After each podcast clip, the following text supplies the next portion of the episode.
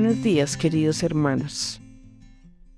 El título de nuestro devocional para hoy, 20 de abril, es La gracia se ha derramado en tus labios. La gracia se ha derramado en tus labios, por tanto Dios te ha bendecido para siempre. Salmo 45, 2. En junio de 2020, estuvo a punto de ocurrir una grave catástrofe aérea en el aeropuerto Charles de Gaulle, en París. De acuerdo con un informe publicado por CNN, el controlador aéreo había autorizado el despegue de un avión y el aterrizaje de otro en la misma pista. El vuelo de United Airlines procedente de Newark, Nueva Jersey, debía aterrizar en la pista 09L, en tanto que el avión de EasyJet que iba hacia Málaga, España, debía despegar de la pista 09R.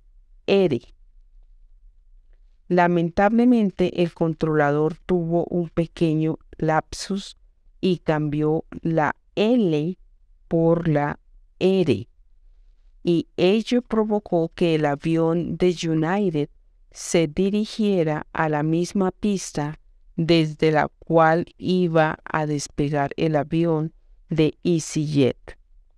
Por suerte, cuando los aviones estuvieron a 300 metros uno del otro, el avión que iba a aterrizar pudo hacer una excelente maniobra y nuevamente ascender. Una palabra corrompida pudo haber causado la muerte de cientos de personas. Cuán importante es prestar atención a los detalles.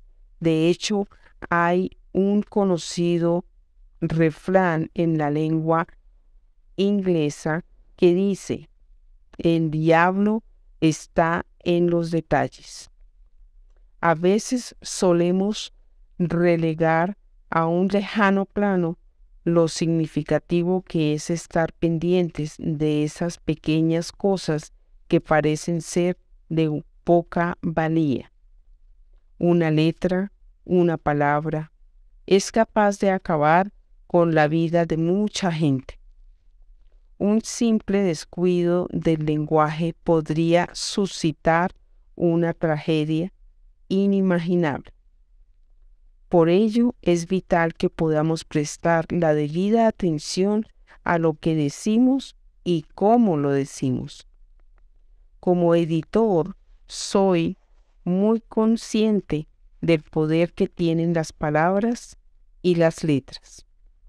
Sin embargo, como ser humano, repleto de debilidades e incontables ocasiones, me he descubierto a mí mismo teniendo en poca estima dicho poder.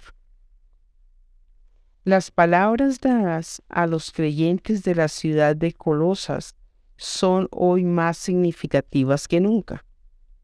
Sea vuestra palabra siempre con gracia, sazonada con sal. Colosenses 4:6. Y Efesios 4:29 agrega, ninguna palabra corrompida salga de vuestra boca, sino la que sea buena para la necesaria edificación, a fin de dar gracia a los oyentes. Palabras con gracia y que transmitan gracia ahí tenemos un solemne desafío. El texto de hoy afirma que Dios derramó su gracia en los labios de su ungido. Y si hoy le pedimos que haga lo mismo con nosotros, que derrame su gracia en nuestra boca, entonces no saldrá de nosotros ni una pequeña letra que ponga en riesgo la vida de los que nos oigan. En el nombre de nuestro Señor Jesucristo, te lo pedimos. Amén.